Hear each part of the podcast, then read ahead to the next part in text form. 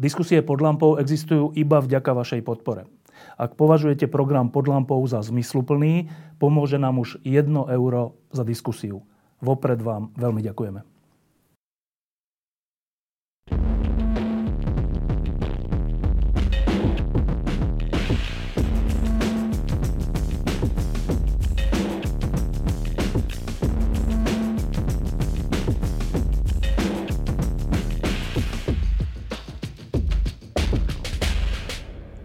Začíname prvú mm, edíciu pod lampou v roku 2021 a ten rok sa začína tak e, protirečivo. Na jednej strane aj smutne e, v súvislosti e, s tým, koľko veľa ľudí je dnes infikovaných a koľko veľa ľudí je na jednotkách intenzívnej starostlivosti a koľko ich aj zomrelo už. E, prišla tiež jedna samovražda, ktorá rozvierila vášne. A tá protirečivosť je v tom, že súčasne v tých istých dňoch a v tých istých hodinách dostávame správy, a už nielen správy, ale už to aj vidíme, že sa začína očkovať proti tejto e, veľkej pandémii, respektíve proti covidu a to je zase veľmi nádejná vec. Celý svet sa s nádejou upína na to, že očkovaním túto pandémiu porazíme a začneme znova žiť normálne životy. E, a aby sme teda nový rok začali nádejou, tak prvá pod bude o vakcínach, očkovaní, o našom strachu a o tom, prečo e, je ten strach možno opodstatnený a možno naopak veľmi neopodstatnený. E,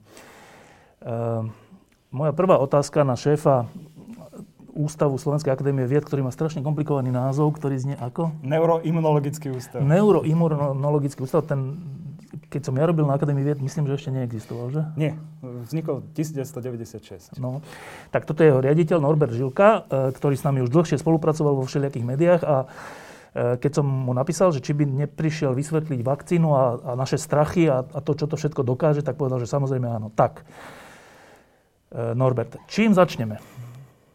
Ja myslím, že začneme priamo tým, čo je tá vakcína. Vo všeobecnosti. Vo všeobecnosti, pretože na tom stojí a padá to porozumenie, e, že či sa toho máme báť, alebo je to naozaj mocný nástroj medicíny. A vlastne vakcína je jedna z mála, povedzme, terapeutických prístupov, ktorá využíva to, čo sme sa naučili v prírode. Čiže využíva základné princípy imunitnej odpovede, e, o čom budem hovoriť e, o čosi neskôr. A je vlastne prítomná tu už niekoľko stoviek rokov, pretože kedysi predchodcu vakcinácie, ktorú sme volali variolácia, využívali e, staroveky Číňania, neskôr to prišlo do Osmanskej ríše. Ale to bolo čo? Variolácia vlastne bola taká ochrana proti pravým kiahňam, ktoré boli veľmi nebezpečné vírusová infekcia, ktorá sa šírila svetom, zabíjala veľké množstvo ľudí v Európe, predovšetkým deti, lebo tí dospelí si postupom času e, vytvorili nejakú imunitnú odpoveď a menila samozrejme dejiny. A to bolo akým spôsobom robené tá tzv. variolácia? Tá variolácia bola založená na tom, že um, tí ľudia, ktorí boli postihnutí a mali tie charakteristické plusgere na tele, ktoré spôsobilo ten, ten vírus, tak z nich sa robili také zoškraby a potom sa to vtieralo tým zdravým jedincom a malo to vytvárať uh, ako keby ochranu proti, proti tej infekcii. Že, že normálny živý, živý ten vírus sa dal zdravým ľuďom, ale ten vírus bol nejakým spôsobom oslabený? Oni, alebo... oni vtedy vlastne nevedeli, že, e, že na čom to celé funguje. To bolo zase len na báze nejakého pozorovania. E, zistili možno nejakým náhodným procesom, že v prípade, že dôjde k, takémuto, k takéto aktivite, tak ten človek je potom chránený dlhodobo. A, a keďže nevedeli, že pôvodca toho ochorenia je vírus, tak k nemu ne, nepristupovali veľmi opatrne. Takže pri tej variolácii pochopiteľne uh, mohli byť ľudia infikovaní a mohli možno aj zomrieť. Uh, Ale väčšine to pomohlo. A mnohým to pomohlo uh, s tým, že vlastne nevedeli, akým spôsobom narábajú. Čo sa vlastne deje? A t- pravdepodobne ten, ten vírus uh, oslabil vďaka tomu, že s ním tak neopatrne narábali. A keď ho potom uh, podali do toho organizmu, tak, tak spôsobil tú správnu imunitnú odpoveď a, a chránil tých jedincov. Dobre, a to sme niekoľko sto rokov dozadu. A teraz tie naše naše očkovania, keď sme boli deti a, a si všetci pamätáme, sme chodili na rôzne očkovania. Neviem, či jedno z nich, či to nebolo očkovanie, čo za, za, zanechalo áno, takú, taký kruh, to bolo tiež očkovanie. Áno, áno. A, a proti tuberkulóze a proti všeličomu sme boli zaočkovaní. To, toto uh, je kol, ako dlho, ako staré? No, ono, vlastne tá história, potom už tej vakcinácie ako také, keď už používame ten termín, To sa datuje do 18. storočia do, do Anglicka, kedy vlastne došlo k prenosu tej informácie o tom, ako funguje tá variolácia priamo z Osmanskej ríše, kde sa Edward Jenner rozhodol, že by mohol urobiť iný prístup, ktorý si všimol, že funguje u žien, ktoré pravidelne boli v styku s um, kravami a robili tie dojenia a tak ďalej. A kravy boli uh, infikované tiež, ale kravským variantom kiahni. A oni si vyvinuli nejakú prirodzenú imunitu voči pravým kiahňam. A vtedy on som nad tým zamyslel a si povedal, že OK, to by mohlo fungovať. A vlastne používal tie krávské kiahne, ktoré sú asi nejaké slabšie? To, ktoré sú vlastne hm, menej, povedzme, infekčné pre toho človeka, že nevyvolávajú také, také robustné ochorenie.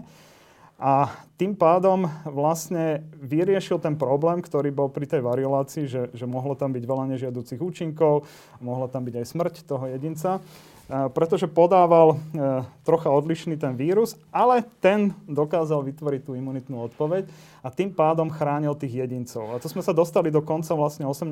storočia. A jeho... prepáč, že to, to, to, k tomu prišlo úplne že náhodou, že pozoroval tie ženy s tými e, krabami? Alebo... Áno, on, on si to vlastne dlhodobo všímal a e, v, v tom je čaro týchto geniálnych e, objaviteľov, že sú pripravení e, na tieto objavy. To znamená, že, že okamžite pochopil, že čo sa za tým skrýva. Uh-huh. Samozrejme stále nevedel, e, netušil nič o existencii vírusov, lebo sa, sme naozaj zatiaľ len v 18. storočí.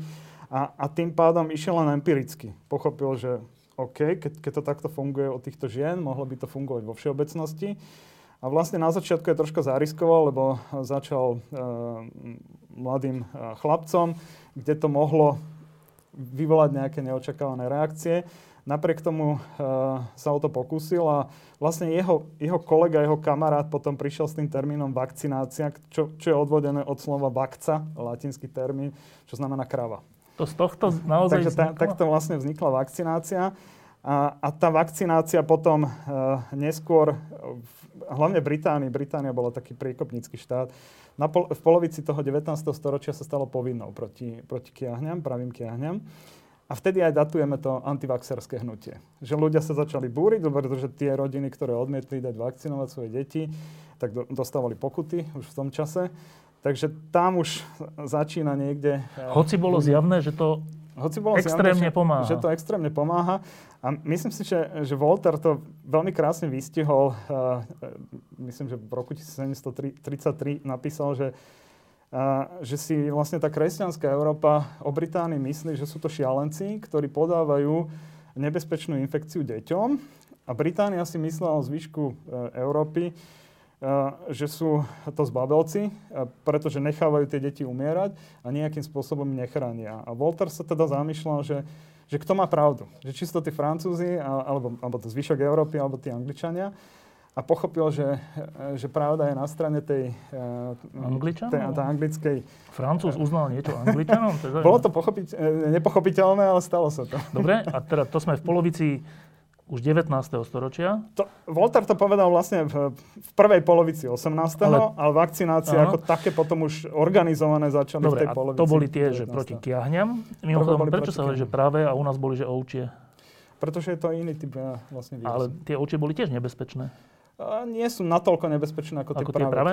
A tie práve sa úplne vy, týmto spôsobom úplne vymizli? Uh, áno, uh, práve vďaka tomu, že vlastne Svetová zdravotnícká organizácia, to už sme v 20. storočí, sa rozhodla, že urobí taký um, celosploš, celoplošnú akciu na celom svete, uh, že vlastne dotovala uh, vývoj vakcín a potom používanie vakcín v praxi, tak v roku 1980 sme Uh, mohli povedať, že, že vírus pravých kiahní je eradikovaný. Dobre, a teraz uh, to sú kiahne. A kedy prišlo k vakcinácii alebo očkovaniu voči iným chorobám?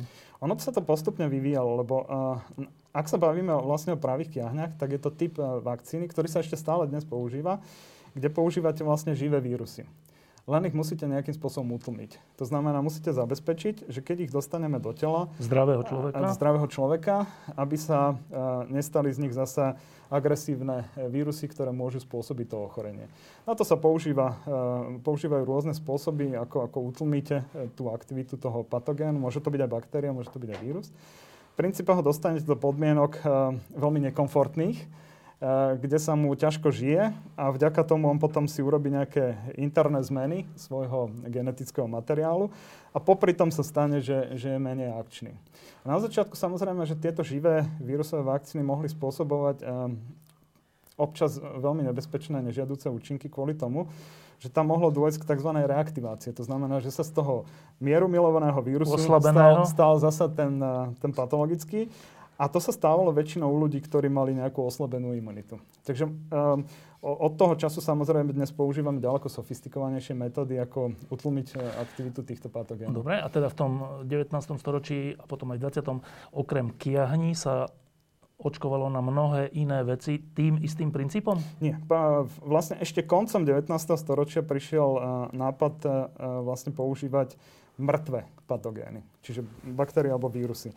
A začalo sa vlastne so Salmonellou typhimurium, čo vlastne spôsobuje tyfus uh, brušný a na tej sa to vlastne otestovalo. To znamená že, čo, že, že ju úplne zabijeme, že je neaktívna, že keď ona vstúpi do tela, tak vlastne už to nie je Nemá tendenciu ísť do buniek ani nič, hej? Nemnoží sa, e, proste je to mŕtve drevo, ktoré tam leží. A vlastne oni chceli pochopiť, že, že či aj mŕtvý patogén bude schopný urobiť to, čo, čo robí ten, ten živý. Teda vyvolať protilátkovú Vyvolať uh, imunitnú reakciu. odpoveď, ktorá potom chráni tých ľudí dlhodobo. A zistili? A zistili, že to funguje. A vlastne to, bol, uh, to bolo objavenie druhého typu vakcín, týchto týchto mŕtvych. Čiže stále ešte je to ten, tá, ten vírus, ale je mŕtvý. Tak, v tomto prípade to bola baktéria, ale vlastne ano. sa to dá používať eh, Dobre. aj pre vírusy. A potom postupne začali uh, uh, sa objavovať uh, nové prístupy, a to hlavne 20. storočie už potom roztočilo, kedy sa začali používať už len nejaké časti z tých baktérií alebo z Čiže vírusov. jednak sú mŕtve, jednak nie sú celé. Tak, presne tak. To znamená, že už máte 100% istotu, že, že z toho už e, nebude nejaký nebezpečný patogén, lebo ste z neho vykuchali len to, čo potrebujete. Väčšinou to boli ako bielkoviny. A potom neskôr stále ďalej, ak sme sa posúvali, tak e, prichádzali veľmi sofistikované metódy, e, ktoré niektoré z nich ešte stále používame kde sme napríklad vytvárali e, vírusu podobné častice. To znamená, Čiže už to ani nebol ten vírus? To už nebol vírus. On sa podobal. To znamená, keď ho dáme pod elektronný mikroskop, tak má tvar ako vírusu, ale je vykuchaný. Vo vnútri nemá uh, tú genetickú informáciu. A kde sme ho vzali? To sme umelo vyrobili? To sme vlastne umelo vyrobili. Uh, na základe práve toho pochopenia mechanizmu, ako to celé funguje. Čiže vlastne zase vstupy uh, do tela toho zdravého jedinca a a ten si vybuduje imunitu vďaka tomu, že sú tam na povrchu toho e, e, vírusu podobné častice, sú tie tzv. antigény, ktoré stimulujú potom ten imunitný systém. Dobre, čiže doteraz, čo sme od, od 17. storočia, od, od, čo, od čínskych expertov až po, po 19. 20. storočie, tak ten princíp, keby som to zjednodušil, je tento, že, že v ľudskom tele je taká zázračná schopnosť, že keď nájde niečo cudzorodé, nebezpečné, tak ľudské telo si na to vytvorí nejakú armádu, asi v krvi, ktorá to nebezpečné zabije. A teraz my využívame to, samozrejme, keď je to nebezpečné príliš silné, tak niekedy vyhrá, to sú tie osýpky a neviem čo všetko. Ale my sme si vymysleli takú vec, my ľudia, že to nebezpečné oslabíme alebo dokonca zabijeme, dáme to do ľudského tela, ale ľudské telo nevie, že je to mŕtve, alebo, alebo teda nie nebezpečné, myslí si, že je to nebezpečné, identifikuje to a vytvorí tú istú protilátku, ako keby to bolo živé. Tak, presne tak. Že to je základný princíp. A tento princíp je princíp spoločný všetkým vakcináciám? Úplne všetkým vakcináciám, len uh, samozrejme používajú na to uh, rôzne spôsoby, ako to docieliť. Uh, ale ten, ten mechanizmus tej imunitnej odpovede uh, bude plus mínus v závislosti od typu vakcín uh, veľmi podobný a vysvetlím to zase neskôr na, na konkrétnych obrázkoch, aby bolo jasné, že v čom sa tie vakcíny líšia, čo sa týka stimulácia, e, stimulácie imunitného systému. Lebo to je dosť dôležité na pochopenie tých súčasných vakcín, ktoré, ktoré sú vo vývoji.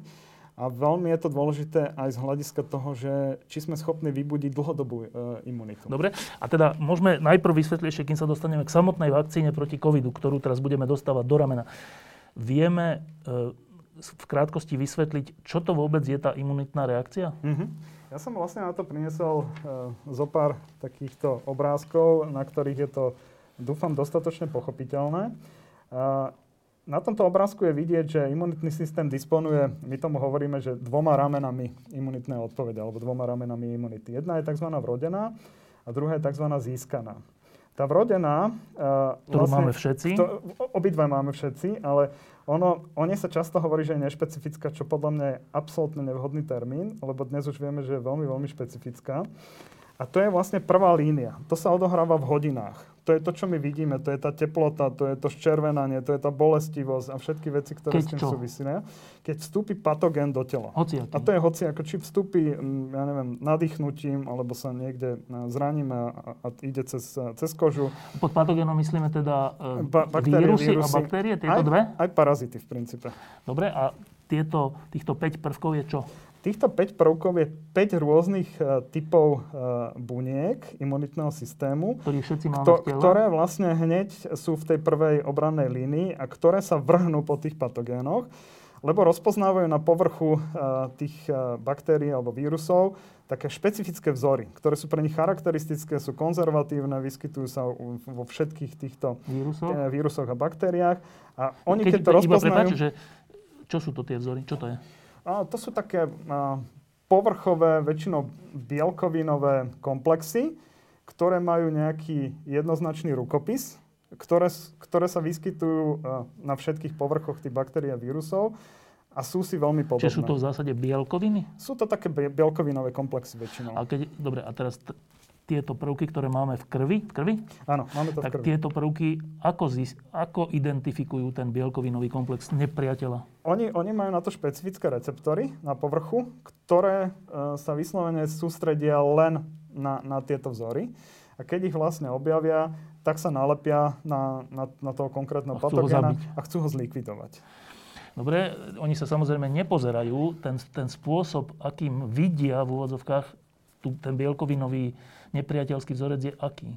Ono je to tým, že je to vrodené. To znamená, že, že my máme na povrchu špecifické receptory, ktoré boli na povrchu dlhodobým, čoho? na povrchu týchto buniek, ktoré tu vidíme, ano. ktoré boli dlhodobo formované tak, e, pretože sme s baktériami, vírusmi milióny rokov. Dobre. To znamená, že to sa dlhé obdobie vyvíjalo a vlastne tie receptory sa prispôsobovali a hľadali uh, najoptimálnejšiu verziu toho, aby rozpoznali čím väčšie množstvo tých, eh, tých nezbedníkov, ktoré k nám prichádzajú. Ale to rozpoznanie, predpokladám, a ten, neviem, typujem, že slovo rozpoznanie není, že sa pozrú a nazrú do nejakej knihy, ale teda asi, že, čože, vedia na to správne nasadnúť? Áno, presne tak. Oni si ho vlastne ako keby chytia.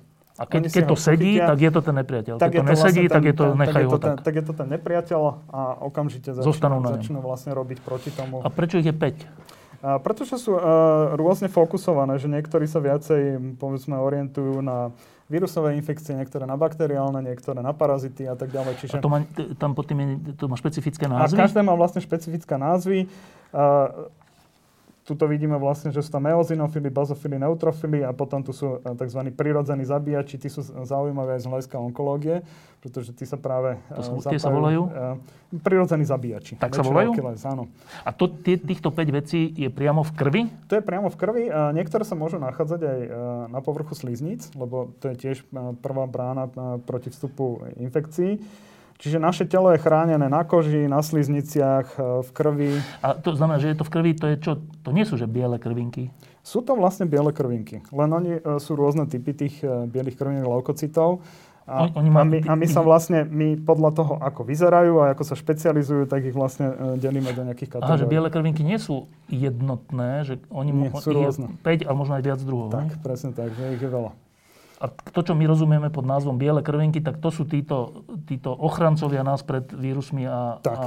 lenže oni, oni majú len tú, to je prvá línia, tá trvá v hodinách. To znamená, oni potrebujú rýchlo zasiahnuť, uh, pretože uh, figel je v tom, že ten patogén sa bude množiť. A imunitný systém musí zabezpečiť, aby, aby spomalil to množenie, lebo tá prvá línia nie je úplne úspešná, nie je schopná definitívne eliminovať uh, ten vírus. Vieme prečo? Pretože nemá dostatočné nástroje na to, aby to, aby to dokázalo zvládnuť.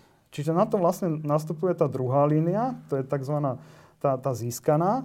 A tam, to je už to, čo nás zaujíma z hľadiska tej vakcinácie, pretože tam už prichádza k jednomu dôležitému kroku, a to je to, že, že v strede, čo vidíme tie, tieto bunky, čo môžu byť makrofágy alebo dendritové bunky, to sú tzv. požierači. Tie, tie, sa, tie sú kde? Tiež v krvi? Tie sú tiež v krvi a oni začnú požierať ten patogén ten a natrávia ho. A vlastne ho rozložia na malé čas, častice a tie malé častice, ktoré získali z toho natráveného materiálu, väčšinou sú to teda časti z bielkovín, potom prezentujú na svojom povrchu a ukazujú iným imunitným bunkám, že, že pozrite sa, toto keď nájdete, tak, to tak okamžite uh, to zlikvidujte. A, a na to slúžia vlastne ako keby dva typy uh, lymfocytov, už tiež špecializovaných. Na čo? Na tú likvidáciu už na potom? Tú, na tú špecifickú likvidáciu, lebo tam už je to veľmi cielené. Tam už dostanú tú konkrétnu informáciu od toho patogénu a tá sa líši medzi baktériami medzi vírusmi. sebou, medzi vírusmi medzi sebou. A, a väčšinou sú to vlastne krátke úseky bielkovín, môže to byť pár aminokyselín, ktoré sú na povrchu. Na základe toho vlastne potom uh, sa aktivujú tzv. B lymfocyty a T bunky, ktoré B lymfocyty začnú produkovať protilátky. Tie sú tiež v krvi? Tie sú tiež v krvi, ale môžu byť zase na povrchu slizníc tie, tie protilátky. A tie protilátky potom samozrejme začnú neutralizovať ten patogén a nejakým spôsobom zase informujú ostatné bunky, že, že poďme to zlikvidovať. A potom sú tu tzv. cytotoxické T bunky a tie sa snažia zlikvidovať uh, bunky hostiteľa, ktoré majú v sebe napríklad tie vírusy. Lebo to je tiež zdroj toho, uh, aby nejakým spôsobom sme eliminovali ten patogén z, z tela, že likvidujeme aj tie naše bunky, ktoré už sú postihnuté. ktoré sú postihnuté a sú vlastne takým rezervoárom tých, uh, týchto Dobre, patogénov. a teraz ten rozdiel medzi vrodenou a získanou je v čom? Tá vrodená má, vlastne využíva stále ten istý vzorec. Že, preto to hovoríme, že nešpecifická, že, že vždycky bude ten vzorec veľmi, veľmi podobný alebo identický, taký všeobecný. A oni, Aha, že a oni pôjdu ako keby... všetkým jedným spôsobom. Tak. Všetky a vírusy. táto bude mať, že budú špecifické aktivované B lymfocyty a T lymfocyty voči danému patogénu. A e, tá vrodená to máme všetci v krvi, tieto veci? Áno. Tieto máme tiež v krvi? Tiež, všetko je v krvi. Uh, ale ona je akože získaná, čo znamená, že získaná? Kedy je získaná? Ešte pred, teda v priebehu nášho života je získaná? On, ono je to tak, že vlastne uh, po narodení dochádza k takej akože výuke toho imunitného systému. To znamená, že tieto bunky musia byť vyškolené, aby sa neobrátili proti, uh, povedzme, bielkovinám vlastného Svojím. tela. Čiže je tam taká ako keby školiaca fáza uh, imunitného systému, kde sa týmto konkrétnym bunkám, týmto to nie je až tak treba, ale týmto konkrétnym bunkám ako B lymfocyty a, a T lymfocyty je treba vysvetliť, že pozor, tu buď opatrný, toto sú, bunky, toto sú bielkoviny, ktoré sú typické pre, pre náš organizmus. tak? Toho sa nechytaj. To, to nechaj tak. Čiže, a to prebieha kedy? Toto uh, učenie? To vlastne po, po, po narodení a, a keď, keď dochádza vlastne k zreniu imunitného systému, tak vlastne dochádza k tomuto, k tomuto školeniu. A tieto dve, ktoré začínajú toto celé, tieto dve máme tiež e, v krvi? Áno, tie sú, e, títo hltači tých e, patogénov, tí sú tiež v krvi a to sú veľmi dôležité nástroje toho imunitného systému, pretože oni sú tí, ktorí naporcujú ten patogén a získajú z neho to dôležité. A odozdajú to tým... A tú informáciu vlastne pošlú tým lymfocytom.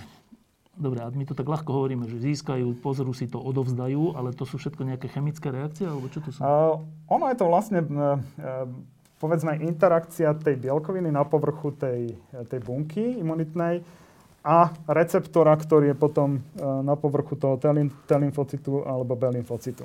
Čiže oni, oni špecificky tie receptory si ho nájdú, ten, tú bielkovinu, ktorá je na povrchu týchto buniek a na základe toho dostanú tú informáciu, pochopia teda, že toto je to, čo potrebujem teraz eh, si zapamätať. A keď nájdem takúto časť bielkoviny eh, v tele, tak s najväčšou pravdepodobnosťou to bude na povrchu toho patogénu a začnem proti tomu vlastne. Dobre, a teraz už za chvíľku asi sa dostaneme k tej samotnej vakcíne proti covidu, ale ešte sa opýtam, že toto je imunitný systém a s týmto súvisia aj tie autoimunitné ochorenia, ktoré mnohí majú? Presne tak, s tým súvisia a to autoimunitné vtedy ochorenia. sa čo pokazí? A, pretože vtedy sa stane to, a častokrát tie autoimunitné ochorenia naštartujú práve patogény že oni uh, naučia ten imunitný systém, že majú vyrábať špecifické protilátky, proti, proti naozajstnému patogénu. Proti naozajstnému patogénu. A teraz tá protilátka uh, zrazu zistí, že v tele má niečo veľmi podobného. Ale nie je to patogén. A nie je to patogén. A vlastne to, čo je mu veľmi ako keby podobné, voči tomu začne tiež útočiť, pretože v tej chvíli si to nevie ako keby uvedomiť, že, že pozor, však to som bol vyškolený, že voči tomu to nepôjdem. A zautočí vlastne aj proti tým... A to sa prečo stane? A to je, myslím si, to že taká, nevieme, taká dosť zaujímavá otázka. Myslím si, že veľa v tom zohrávajú environmentálne faktory na životný štýl, pretože vidíme, že počet autoimunitných ochorení prudko pribúda, že ľudia, vlastne aj alergie sú svojim, svojej prapodstate autoimunné ochorenia. Čiže uh, vidíme, ten nárast je tu, je tu jednoznačný. Ale špecifický, špecifický spôsob ešte nepoznáme, že prečo to niekto má a niekto nemá. A špecificky mm, je, je to asi individuálne od toho, že či, aký, aký je to typ autoimunného ochorenia. A môžu byť induktory, môže to byť napríklad nejaká stráva e, a v nej môže byť alergén a to, a to celé spustí. Ale mnohokrát je to tak, že, že tam vstúpi nejaký patogén imituje, alebo má veľmi podobné zloženie ja to... na povrchu, ako niečo, čo je v tom tele. Ale čo niektorý organizmus rozozná a niektorý nie. Presne tak. Že ono to potom je o, tej, o tom dobrom vyškolení. Že my tiež sa môžeme stretnúť s takým patogénom. A nič. A, a nič sa nestane, pretože uh, náš imunitný systém vie, že aha, nie, toto a je sme v tomto vlastný. už troška pokročili, že začíname to vedieť riešiť? Uh, myslím si, že no, ten pokrok v tej oblasti určite nastal. Není to ešte úplne tak dokonalé, ako by sme si želali, ale Dobre. Je to no a teraz, čiže toto bol taký základný úvod k tomu, čo je to vakcinácia, očkovanie, ako to funguje v krvi a čo sa deje, nepriateľ príde, diagnostikujeme a tak. No a teraz k tej samotnej uh, populárno-nepopulárnej vakcíne, ktorú sa na celom svete začína sa teda distribuovať a aj aplikovať. Tak Vieme z tohto, máme nejaký ďalší obrazok, ktorý už hovorí o tej konkrétnej? Ja ešte by som urobil medzistupeň, medzi tým, pokiaľ sa dostaneme k tej konkrétnej, Dobre. na ktorej by som vlastne vysvetlil, že ako fungujú vakcíny také tie, tie živé a, a inaktivované a tak ďalej. Lebo ono to vlastne využíva to, o čom sme sa tu, o čom sme sa teraz rozprávali, že vlastne do tela podáme e, živý inaktivovaný vírus alebo baktériu, alebo, alebo mŕtvu, alebo jej časť a stane sa to, čo sme videli na tom predchádzajúcom obrázku, že Samozrejme, je tam tá, tá vrodená imunitná odpoveď, ktorá zareaguje, čiže budeme mať e, nejaké ščervenanie, bolesti hlavy a tak ďalej. E, a potom vlastne nastupuje tá, tá získaná a stane sa to, že to, čo sme podali do tela, to je skonzumované. Časť toho vírusu, povedzme. Tá napríklad. To je skonzumované e, týmito pažalcami, ktorí potom natrávia ten, um, ten vírus alebo baktériu. A, a vlastne ho potom ponúknú, vojdu do uh, lymfatických uzlín alebo iných orgánov imunitného systému a tam vyškolia vlastne tie T lymfocyty a B lymfocyty, o ktorých sme sa že bavili. Čo je teraz tele, proti čomu treba Presne ísť. tak. A to je vlastne celý princíp tej imunizácie, že my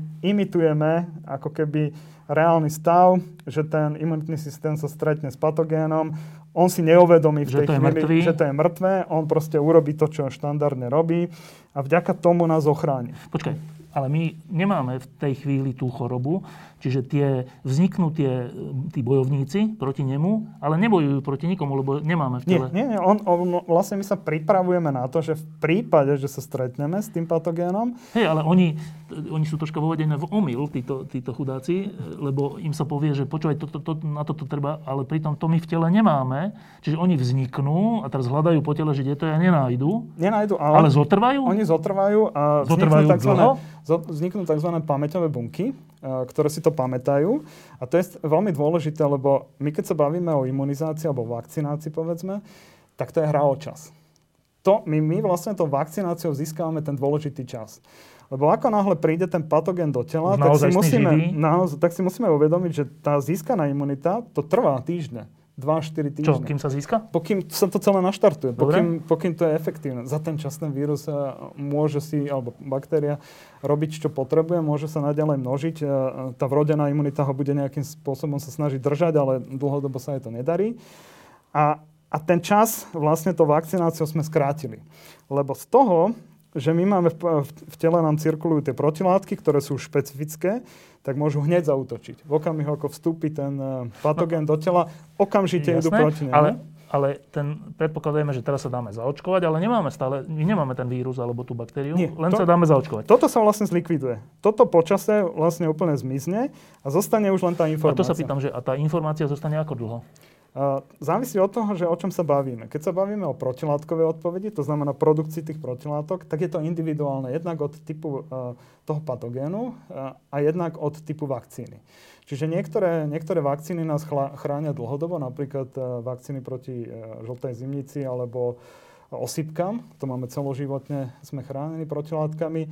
Niektoré musíme prevakcinovať. A to sú predovšetkým bakteriálne infekcie, kde Uh, ide hlavne o to, že, že tam je veľmi krátky čas, uh, kedy ten baktéria vstúpi a rozvinie to čo, to, čo vlastne chce urobiť. A na to vlastne nestihne ten imunitný systém zareagovať, pretože tie protilátky pokračujú v čase. Čiže my ich musíme držať stále na, na, na úrovni. vysokej úrovni. A preto sa vlastne odporúča uh, tá revakcinácia. Raz za... Raz za 10 rokov, povedzme. To je typické taká tetanovka, kde, kde je to odporúčanie. Dobre, a teraz, že tieto lebo toto je produkt, konečný produkt, toto sú tí bojovníci, mm-hmm. ktorí nás akože zachránia, ale oni sú teda v tele, aj keď e, iba pre prípad, že ten, že ten vírus sa, sa nám dostane, ale keď sa nedostane, tak oni, e, oni čo, oni kolujú v krvi? A, tie, tie a, protilátky sú a, dlhodobo prítomné v krvi, ale časom samozrejme, Dobre. že klesá to množstvo. A potom sú tam tie, tie pamäťové B bunky a T bunky, ktoré si len uchovali tú informáciu, sú vo veľmi malom množstve. Tiež v krvi? A, ča- áno, a čakajú na svoju príležitosť. A keď, keď príde tá príležitosť, oni sa rýchlo začnú množiť a začnú robiť to, čo potrebujeme. Čiže je iná vec protilátky a iná vec tieto pamäťové bunky? Áno, pretože to je presne to, o čom uh, vlastne tá vakcinácia je, keď sa bavíme o týchto infekčných ochoreniach, že či to má len protilátkovú odpoveď. Prečo len? Uh, pretože máte ako keby dva prístupy. Že máme uh, vieme eliminovať ten, e, ten patogén prostredníctvom, a keď sa bavíme o vírusoch, tak je to veľmi dôležité, e, protilátok. Alebo tu nastupujú tie tzv. cytotoxické T bunky, ktoré eliminujú tie bunky, ktoré majú ten vírus. A ja potrebujem... Už, už, už infikované tak, naše bunky. naše bunky. A, a potrebujeme obidve? Ehm, častokrát sa hovorí, že práve pri ochrane vírusov, lebo vírusy potrebujú vstúpiť do, do tých buniek. Ehm, baktérie nie je nevyhnutné, ehm, ale vírusy musia, aby sa mohli množiť. Bez toho to nejde. Čiže tam sa častokrát je dobré, keď je tam aj, aj tá, to druhé, druhé rameno v tomto prípade, tá tzv. bunková imunita, že vieme ešte si pomôcť aj elimináciou týchto Aj keď týchto už sú bunke. Keď už sú v bunke. A oni oboje, e, po vakcinácii, oboje máme ako keby dlho, rok, dl, viac rokov v krvi? Ono je to strašne individuálne od typu vakcíny. To znamená, sú, sú vakcíny, čím budem používať e, menšiu časť z toho patogénu, tým viacej si koledujem, že budem vyrábať len e, protilátky a nebudem, ktoré časom klesajú. Ktoré časom klesajú a nebudem mať tú, tú bunkovú... Ktoré vydržia dlhšie. O, vydržia dlhšie aj tieto, pretože tuto sú tiež pamäťové bunky. Pamäťové bunky, ktoré produkujú potom protilátky. Čiže Ale? mám, jednak mám produkciu protilátok a potom mám ešte bunky, ktoré vedia produkovať tie protilátky, ktoré sú pamäťové, ktoré v prípade, že sa stretnem s tým nezbedníkom, tak začnú, uh, spustia nadprodukciu. To znamená, to, čo som mal nízko tie hladiny, tak oni ich tu začnú zvyšovať. Ale ešte si povedal to, že, že tieto uh teda zabíjajú ten patogén iba ešte keď není v bunke. Akože Áno, iba musí byť putujúci. Vonku, musí byť vonku. A tieto zabíjajú aj keď je v bunke. Tak predstavme si, že tieto druhé nemáme, máme len tento. Čo sa stane, keď už ale niektoré sú v bunke? Uh, je, je to zasa individuálne od, od typu uh, toho, či to bude vírus alebo baktéria. A, a častokrát tu vlastne vzniká otázka, že či tá daná vakcína, a platí to aj pre tieto covidové vakcíny, či nás chráni proti tomu patogénu už na začiatku, to znamená, ani mu nedovolí sa rozohrať tú nebezpečnú hru, alebo len, len spomalí to ochorenie. A, a to my nevieme. V tejto chvíli nevieme, ako sa tie vakcíny budú vlastne správať a čo všetko budú schopné dosiahnuť. Pre nás samozrejme aj to druhé je dôležité, lebo uh, vďaka tomu máme tú kolektívnu imunitu. Uh, a sen je dosiahnuť to prvé. To znamená, že ako náhle e, vstúpi e, ten patogen do tela, tak ho ešte eliminujeme skôr ako, ešte skôr ako čokoľvek sa uh, nejakým spôsobom zhorší alebo rozvinie. Dobre. Dobre, no a teraz k tej samotnej, už ideme k tej samotnej Môžeme, vakcíne? No? A teraz, keď sa bavíme vlastne o tých nových technológiách, ktoré prichádzajú, tak skôr ako sa dostanem k tomu obrázku, tak možno pár slov, že Uh, my sme sa doteraz bavili, že, že do tela uh, dostávame s tou vakcínou buď vírus, baktériu celú, inaktivovanú, mŕtvu, mŕtvu dokonca ju viem nakrájať na, na malé časti, čo, čo sa používa pri chrípkových vakcínach. Alebo z nej vyberem len, len danú bielkovinu a tým spôsobom vlastne naštartujem celý imunitný systém. A teraz v tých posledných rokoch prišla, e, prišiel taký nový koncept, že sa namiesto tých patogénov používa ich genetická informácia. To je, v čom je to rozdiel? E, je to rozdiel v tom, že do tela nevstupuje ani vírus, ani baktéria, ani bielkovina pochádzajúca z toho vírusa, ani jej čas, ale vstupuje genetická informácia, na základe ktorej potom bunky začnú produkovať konkrétnu bielkovinu pochádzajúcu z toho patogénu. To je ten obrovský rozdiel. Hoci na konci toho e, príbehu je to všetko rovnaké, pretože e, v tele sa objaví tá bielkovina a voči tomu zase začne ten imunitný systém nejakým spôsobom reagovať. Počkaj, tak ešte raz, že uh, už nedávame do tela ani tú živú vec, ako, ako pri, tých, pri tej, nie vakcinácii, ale tom prvom v Číne. Áno. Uh, ani polomrtvú, ani mŕtvu, ani časť toho vírusu, ale iba genetickú informáciu toho vírusu, teda jeho, čo, jeho RNA? Len, len, len jeho bielkoviny. A v tom je, myslím si, že uh, zradná tá informácia, ktorá tu uh, cirkuluje medzi nami, že, uh, že si ľudia myslia, že, my, že v tej vakcíne je celá informácia o tom víruse. Tým pádom, že sa to podá do toho tela, uh, tak tu vznikli nejaké hypotetické verzie toho, že to vstúpi do jadra tej bunky, bude sa to integrovať a začne sa meniť náš Dobre. genom. Je to celé vlastne postavené na vode, pretože v tomto prípade sa naozaj bavíme, že my sme vysekli z toho celého genómu toho vírusu len tú konkrétnu bielkovinu, čo nás zaujíma, ktorú chceme predhodiť imunitnému systému, čiže ne, my nepotrebujeme celú, celú tú časť, je nám to k ničomu. My si zoberieme len ten malý úsek a, a vlastne e, čaro tej RNA vakcíny je v tom, že ona vôbec nepotrebuje vstupovať do jadra, dokonca nevstupuje. Ono to nie je také jednoduché, ako sa to na prvý pohľad zdá. Všetko sa odohráva vlastne mimo jadra, odohráva sa to v cytoplazme bunky, kde len nastúpi do e, tej produkčnej fabriky, ktorá vyrába bielkoviny a dá tam svoju informáciu. Dobre, tak ešte raz, že Zatiaľ, čo dovtedy sme to robili tak, že sme kúsok toho vírusu, či už živý, mŕtvý, alebo iba kúsok dali do tela a na základe toho telo na to reagovalo v krvi a tak, tak teraz nedávame ani len kúsok, ale dávame nejakú genetickú informáciu iba o tom, o tom víruse a telo urobí, telo na to zareaguje ako? A teraz to vlastne ukážem na tom obrázku, že ako funguje. To, týka sa to tej novej vakcíny od firmy Pfizer, týka sa to vlastne vakcíny aj od Moderny, lebo oni obidve používajú vlastne rovnaký koncept. Uh, Teraz čo sa stane?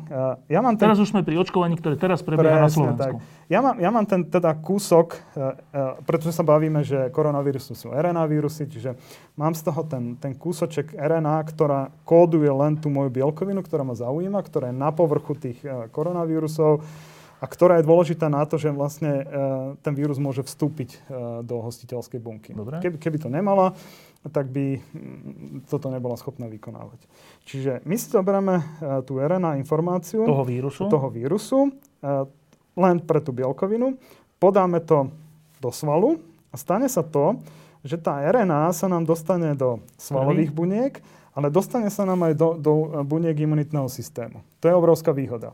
Že mám aj toto, aj toto. Počkaj, a teraz vysvetlím, že prečo. Ako sa dostane do toho a do toho druhého? To, to, toto bol asi najväčší fígel pri výrobe RNA vakcín, bol, že vlastne ako ju dostať do tých buniek, lebo to nebolo triviálna záležitosť. RNA je veľmi nestabilná. Preto ju treba aj skladovať na tých minus 80, moderná minus 20. A tým pádom, vlastne tým, že je nestabilná, rýchlo sa môže zdegradovať, tak to množstvo, ktoré nakoniec sa horko ťažko dostane do tých buniek, malé. bolo veľmi malé. Dokonca bolo miniatúrne, pretože e, RNA ako také nemalo tendenciu prestúpať do tých buniek. Takže prišli s takým veľmi zaujímavým konceptom, kde tie RNA balia do takých nanočastíc, ktoré sú tukového charakteru. Tým, že sú tukové, tak e, vďaka tomu môžu prestupovať cez tú membránu, lebo membrána je tiež hlavne z, z, z tukovej zložky. A, a cez to veľmi ľahko môže tá, tá tuková častica prestúpiť dovnútra. Iba krátko, že to ešte je tak komplikované, že tam sú ešte nanočastice na tom? Áno. Vlastne oni chránia tú, tú RNAčku. Lebo výroba pred... nanočastíc to by bola ďalšia lampa. To je že strašne komplikovaná miniatúrna vecička, ale tá je súčasťou tejto vakcíny? Tá je súčasťou tejto Dobre, a teraz, čiže dostanem takto do ramena tú látku, mm-hmm. ten, ten, tú, tú vodičku, v ktorej je RNA obalené do tých... Kúsok RNA. Kúsoček RNA obalené vo víruse. Mm-hmm. Mám to medzi svalom, medzi, ešte to nemám v svale, iba to mám v nejakom medzipriestore, alebo tak, hej? Viac menej, hej. Dobre, teraz vďaka tým nanočasticiam sa to dostane aj do svalového vlákna. Do, do buniek svalov vlastne, Dobre. do svalových buniek. A... a ešte kam? To druhé je? A, e, Všade okolo sú bunky imunitného systému. Lebo tie sú všade. V celom tele všade, No vďaka tomu, že vlastne krv cirkuluje e, v celom organizme, tak bunky imunitného systému majú e, možnosť vlastne takto cirkulovať a, a kontrolovať, Dobre, čo sa a deje. Ten, ten obalený nanočasticami kúsoček RNA vírusu sa dostane aj do tejto, a dovnútra tej imunitnej bunky? Tak, tak, tak. A to je prečo dôležité? A teraz dôležité je to z toho hľadiska, že to je o tom, čo sme sa bavili, že, že vlastne vyvolávame uh, dve typy, alebo dva typy uh, tej imunitnej reakcie. Jedna je tá, že chceme vysvetliť imunitnému systému, že keď na povrchu nájdeš túto bielkovinu... Ten kúsok? Tak tam zautočíš tými cytotoxickými bunkami. Dobre. Čiže akákoľvek bunka bude mať na povrchu tento kúsok, ktorý som poštiepil, tak budem vedieť, že cytotoxické bunky dostali informáciu, OK, keď to tam uvidím, idem potom. Počkaj, a teraz ako dostanú tú informáciu? A tak ako som to vlastne e, v tom predchádzajúcom... Že, že... že tá, tá časť RNA vírusu je v, e, v jakej bunke? V tej imunitnej, bu, imunitnej to, Tuto bunke? sme zatiaľ v svalovej. Bunky imunitného systému. A v svalovej. Je v svalovej. Mm-hmm. A? A ona e, začne sa produkovať. Z tej RNA sa prepíše tá informácia do bielkoviny a začne sa tá bielkovina... Kde sa prepíše? V našom tele? V našom tele. V, to, v tom? V, tom tele, v, tom, v tej bunke, to, uh, tej svalovej bunke. Ona normálne začne niečo, nie, ako keby ožije? Uh, ona sa len prepíše. Že toto je ako keby taký recept, na základe ktorého uvarí tá bunka potom tú bielkovinu. A prečo to robí tá bunka? Však to je pretože, vec. Pretože ona to, ne, ona to nevie rozpoznať. Ona prirodzene produkuje bielkoviny, no. lebo je na to no, nastavená. No, ale tie svoje. A tie svoje. A, a, a my vlastne to vakcináciou to tam len prihodíme. A ona, že ona okrem toho, je že tak vyrábaš... že, že začne aj je, ich vyrábať? Ako keby? Začne ich vyrábať. Bielkoviny, ktoré zodpovedajú tomu kúsku RNA? Presne tak. Dobre, a potom? A potom vlastne, čo sa urobí, je, že sa tá bielkovina poseká a tie kúsočky, poseká? zase vo vnútri tej bunky svalovej, dôjde k posekaniu, prirodzene on si to takto... Lebo sa to začne správať ako, ako keby imunogén. A, a začne sa to prezentovať na povrchu tých, tých svalových buniek. To, keď si povedal, že to poseká, to je reakcia koho, čoho? To je reakcia tej, tej, tej bunky, tej, tej tej svalovej, uh-huh, že ona to vyrobí, potom to poseká a odprezentuje to na povrchu. A prečo to robí? A, pretože je to prirodzený spôsob. Tak to robí so všetkým? Ako, ako, ako, ako, ako dobre, narába. dobre. A teraz a, a, druhá, druhá vec, ktorá sa odohrá, že keď sa toto stane vlastne e, pri bunkách e, imunitného systému, do ktorých to môže vojsť, tak sa to tiež prezentuje na povrchu, ale na iných typoch e, receptorov a vlastne sa stimuluje potom tá protilátková odpoveď. Čiže Dobre. my máme ako keby e, dve bunky, ktoré informujú o tom, že čo sa deje. Sú to bunky svalové a sú to bunky um, imunitu, imunity. A tie dajú dva typy odlišnej informácie a na základe toho sa potom vlastne budú vytvárať protilátky, alebo vznikne, áno, alebo vznikne tá, tá bunková imunitná odpoveď. Dobre, čiže toto je princíp toho RNA vakcinovania. Dobre, a teraz k tej samotnej, už ideme k tej samotnej vakcíne? No, v princípe, tá, to už je ona? tá vakcína, tam, tam nie je nič takého čarovného, lebo tam sú vlastne len tá RNAčka, je to obalené v tých, v tých časticiach a potom už zvyšok, čo sú, sú nejaké soly, ktoré len... Čiže toto je to, čo sa deje pri, pri očkovaní teraz, teraz. Tak, tak teraz, čo sa odohráva. Dobre. A ešte tu máš nejaký obrazok ale k tomu, nie? K tomuto už uh, vlastne nie, uh, lebo to, toto je, tu je celý ten princíp, ako to vlastne funguje. Dobre, tak počkaj ešte, že... Dobre, tak takto to vyzerá tak, že, že fajn, tak dostaneme inekciu, snad to nejako vydržíme, pretrpíme, vznikne to, že to vojde do svalu a do imunitnej bunky. Z toho vznikne e, istým procesom informácia pre celý organizmus, pre jeden aj druhý typ imunity, ktorí sa aktivujú a zabijú potom tie prípadné, keď prídu znova. E, hoci tu vtedy keď to dostávame, to ešte nemáme, ale sme pripravení na rok, dva, desať, uvidíme e, na túto reakciu. Dobre, tak takto to vyzerá úplne, že pekne, jednoducho, krásne, aj s tými nanočasticami, to je super, super vec. A kde sa berie potom, kde sa berú naše obavy? Ja si myslím, že obavy sa berú práve z toho nepochopenia a to, že tu tohto? máme slabú informovanosť ľudí. Nepochopenia že, tohto procesu? Pretože ľudia v okamihu, ako uh, počujú, že je tam nejaká genetická informácia, že je tam RNA, existujú, budú existovať, vyrábajú sa aj DNA vakcíny, tiež aj proti covidu. To normálne im nezávidím, pretože tí sa dostanú do ďaleko horšej situácie, lebo z toho bude väčší strach, tam môže dôjsť naozaj k integrácii do toho, do toho jadra. Čiže tí ľudia podľa mňa len dostávajú tú informáciu, že pozor, pôjde to do, do nášho genómu, to vstúpi a začína sa to meniť. Len tu, tu chýba vlastne to, to vysvetlenie, že nedávam RNA celého vírusu. Nedávam živý vírus, dávam nedávam len, ani mŕtvý Dávam vírus. len krátku časť a tá krátka mi nevstúpi do jadra, to znamená, nevie sa mi tam integrovať. Lebo o tom to je, že dostať to RNA do jadra nie je triviálna vec. Do jadra bunky. Do jadra bunky. Tam do toho genómu, aby, aby sa to integrovalo. A ľudia si často ne, ani neuvedomujú, že 8% nášho genómu sú vlastne vírusové časti, takže vírusové sekvencie. Dobre. No a teraz ty ako človek, e, ty si vôbec sa, predpokladám, že si sa vôbec nerozhodoval, že či sa dáš zaočkovať, že sa, sa ti to zdá jasné, ale tak približ teraz nie ako vedec, ale ako ty, Norbert, že že e, pri, prišla, už je tu tá možnosť dať sa zaočkovať, najprv seniory a, a kritická infraštruktúra a potom my všetci ostatní. Čo to v tebe vyvoláva? Vyvoláva to v tebe nejakú otázku?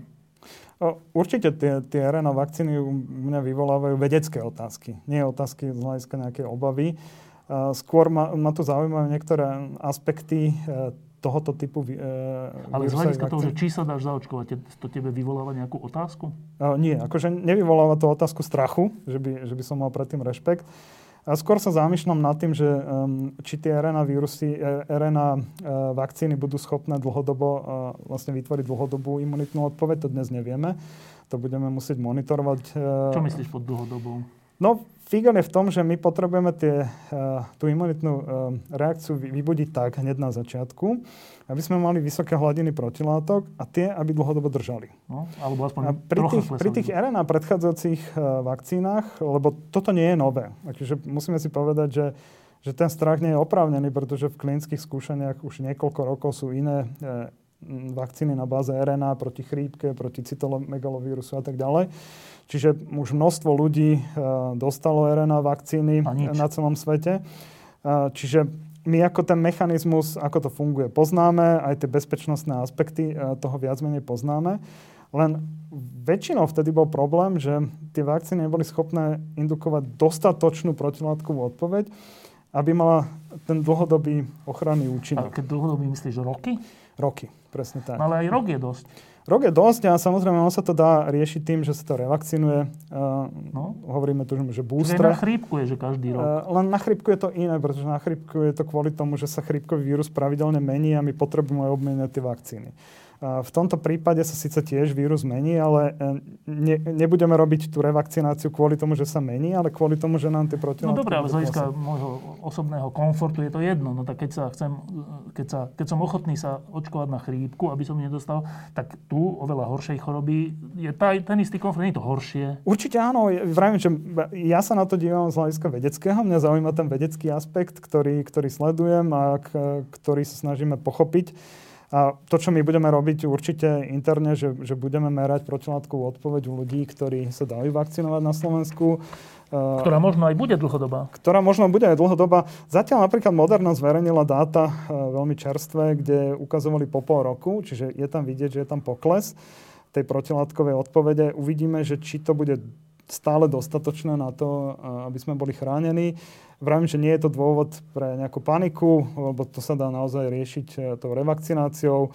Uh, to je niečo, čo, čo sa musí teraz sledovať a na základe toho, ako sa, ako sa bude vyvíjať tá imunitná odpoveď, potom si myslím, že tá firma uh, dá nám prikročiť k tým. Dobre, teraz niekoľko takých ešte iných otázok. No, väčšina ľudí, ktorí sa obávajú, tak sa obávajú tzv.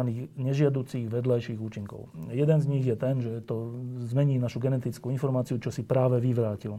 Ďalšie sú ale iné, tie antivakcinárske alebo vaxerské projekty, alebo tie skupiny hovoria o tom, že kvôli nejakej vakcíne niekto dostane autizmus, kvôli inej vakcíne niekto tamto, ono, možno aj zomrie. Tak Pár slov k tomuto a tejto vakcíne. Mm-hmm. Dobre, tak asi začnem eh, vo všeobecnosti. Eh, ja som sa vždy zamýšľal nad tým, eh, že prečo tie vakcíny sú trňom v oku mnohých ľudí. Nielen tieto, aj všetky. Vo, vo všeobecnosti. Že keď sa tak pozriem na, povedzme, na antibiotika, alebo mm, antidepresívne lieky, ktoré majú obrovské množstvo nežiaducich účinkov. Nikto ich tak, tak nikto to nespochybňuje, nikto voči tomu nejakým spôsobom neútočí, alebo nie sú tie hnutia také, také dobre organizované, no. ako je to v prípade vakcín. A ja si myslím, že jedna z tých odpovedí je tá, že ľudia nevidia okamžitý efekt tej vakcíny. Lebo keď ja som chorý a podám si tie antibiotika, tak vidím ten účinok. A tým pádom som ochotný prijať aj nejaké nežiaduce účinky, pretože mi to prineslo nejaký benefit. A nehľadím na to, že možno nejakí ľudia aj zomreli, e, ktorí dostali tento typ antibiotika, pretože sledujem svoj vlastný záujem Môže to jednak a, a vidím ten efekt. V prípade vakcíny ten efekt nevidia. Nevidia ho okate. To, že, že sa to nevyskytujú tie e, pandémie alebo lokálne epidémie. To sa berie ako samozrejmosť. To sa berie ako samozrejmosť. Dokonca už sme sa dostali do stavu, kde ľudia začali hovoriť, že my nepotrebujeme vakcíny, lebo náš imunitný systém už je tak dokonalý, že my to zvládneme. Koronavírus nás presvedčil, že to nie je pravda, že to, ten imunitný systém je, je stále rovnaký a možno v niektorých aspektoch je viacej pokúšaný práve vďaka tým environmentálnym faktorom. A preto tie vakcíny potom sú ako keby prísnejšie hodnotené z tých nežiaducich účinkov. Lebo keď sa pozrieme, tak keby som dal nejakú, akože, nejakú hitparádu liekov, ktoré vyvolávajú nežiaduce účinky, tak vakcíny by sa naozaj objavili niekde hlboko dole. Keď to začnem prepočítavať na, na konkrétne, no. veľmi závažné nežiaduce účinky, povedzme na umrtia a tak ďalej. Čiže sú tam úplne iní adepti, ktorí, ktorí trónia v tej, v tej tabulke. Ale vakcíny jednoducho tým, že nevidíme okamžite ten benefit, vidíme len to, že máme bolesti hlavy, že máme bolesti klbov, svalov, tak automaticky sa dostávajú uh, pod ten verejný no, tlak. Ja som teraz zaregistroval, že aj v Čechách urobili zatiaľ takú predbežnú štatistiku aj u nás a to sú, že, že 10 ľudí alebo 20 ľudí má vedľajšie účinky z tých, e, neviem, 10 tisíc alebo koľko, ale to sú vedľajšie účinky typu, že začervenanie, alebo že ho to svrbí, alebo že, nedaj Bože, ho boli hlava chvíľu, alebo hodinu, alebo proste tak. Pričom tá choroba, e, keď vypukne, tak ten človek môže zomrieť.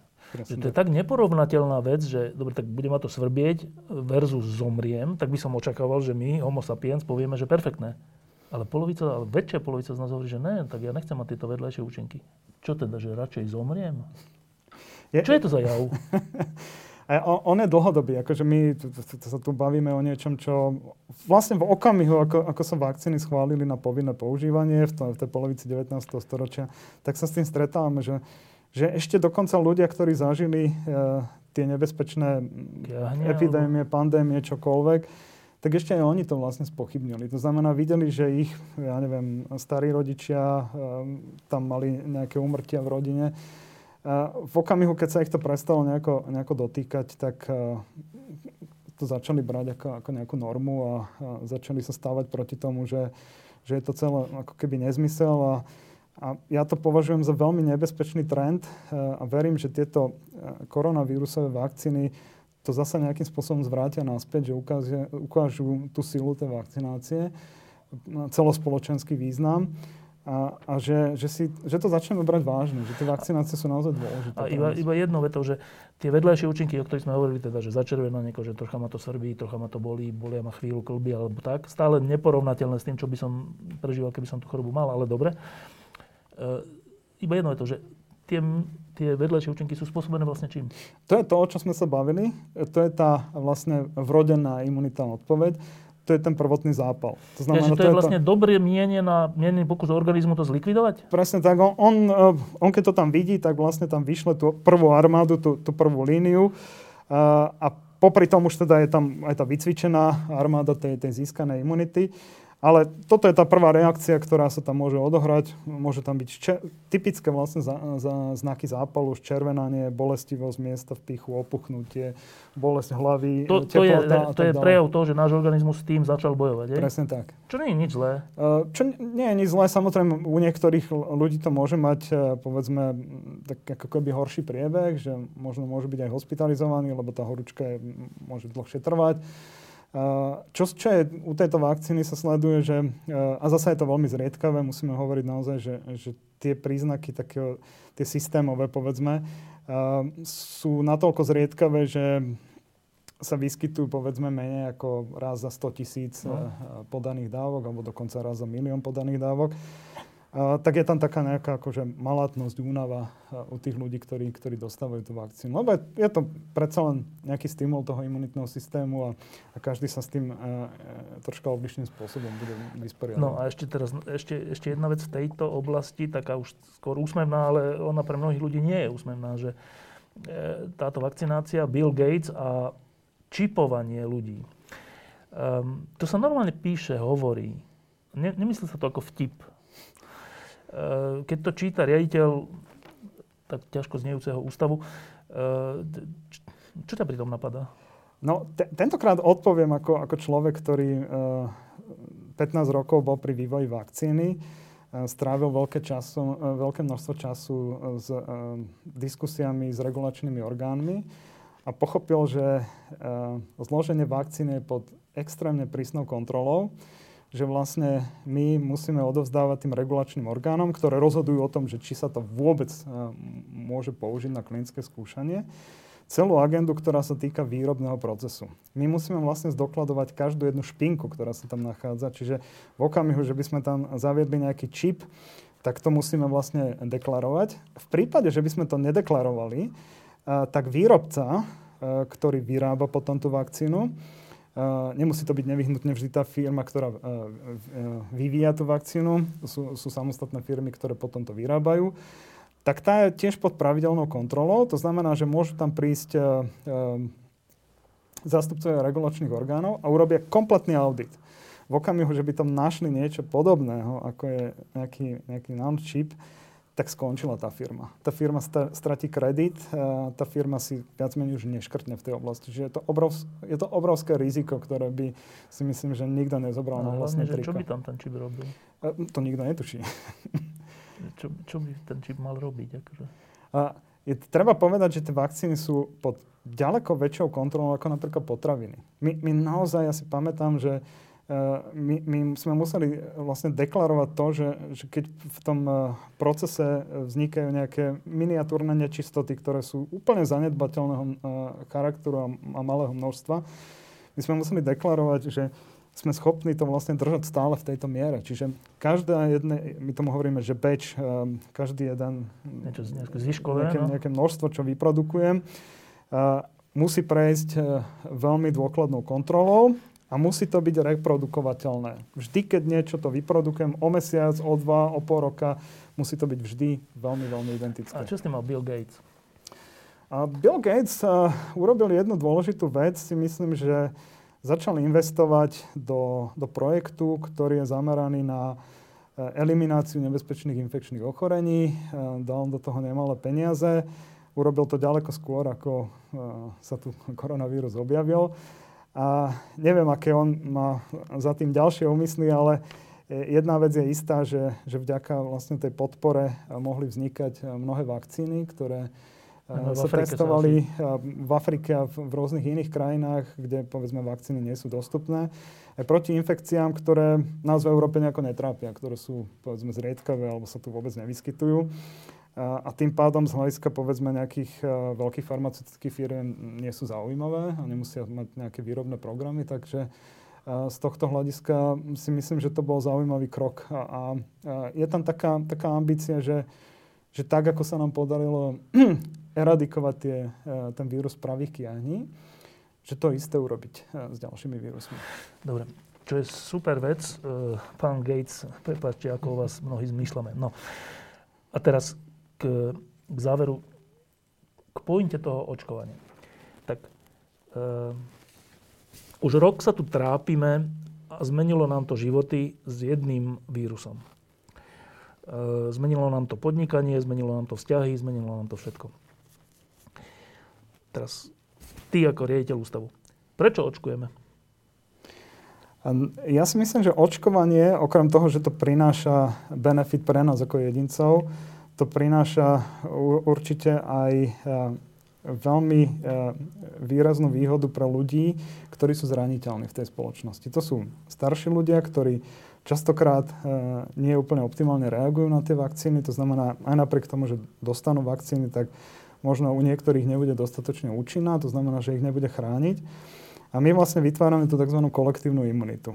A tá kolektívna imunita je, pod, podľa mňa je to taký ako keby ľudský počin, lebo vďaka nej zabezpečujeme, že tí, ktorí sú zraniteľní, tí, ktorí povedzme nemajú optimálne naladený imunitný systém, tak my ostatní, ktorí sme na tom e, ďaleko lepšie, ich chránime, aby sa nedostali k tomu uh, vírusu a nespôsobili aj smrť u týchto jedíncov. Čiže inými slovami, že my mladší, alebo my strednovekoví, um, už teda v našom veku je ťažké hovoriť, že my mladší, že my, čo ešte nemáme nad 75 rokov, povedzme, tak my, keď sa dáme zaočkovať, tak e, do istej miery chránime seba, do veľkej miery, ale v skutočnosti najviac chránime tých, ktorí, ktorí, ktorých telo si už nevie vytvárať protilátky a podobné veci. Čiže je to z našej strany výraz vzťahu k ľuďom okolo nás. Presne tak. A to, to vlastne vidíme dnes pri tejto e, pandemickej situácii, že e, ľudia si nevážia život tých, ktorí sú zraniteľní, hlavne tých starších že vlastne tým, že cítime, že, že povedzme tie mladšie ročníky sú odolnejšie voči tomu vírusu,